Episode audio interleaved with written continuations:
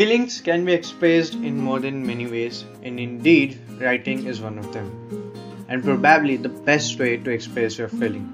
Welcome to another episode of Words of Poetry. In today's episode, we are going to hear a poem by Pradyuman Ghosh. So, without any further delay, we should start listening.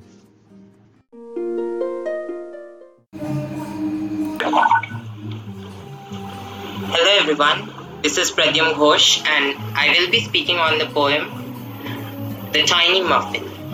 I was born in Christina's bakery with those tiny hands she had, and I stood with a lot of bravery, but for a nightmare I was sad.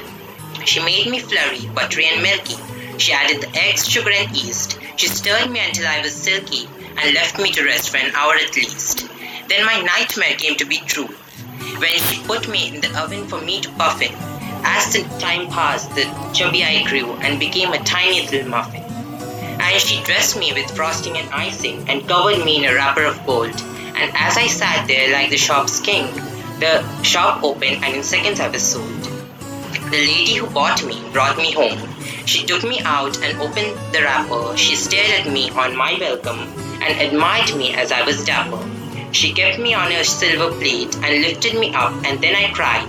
And with those shiny teeth she ate, and this is how the tiny little muffin died. Thank you so much.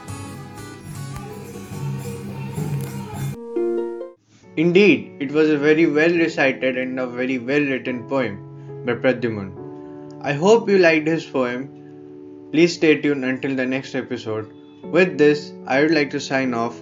Thanks for listening.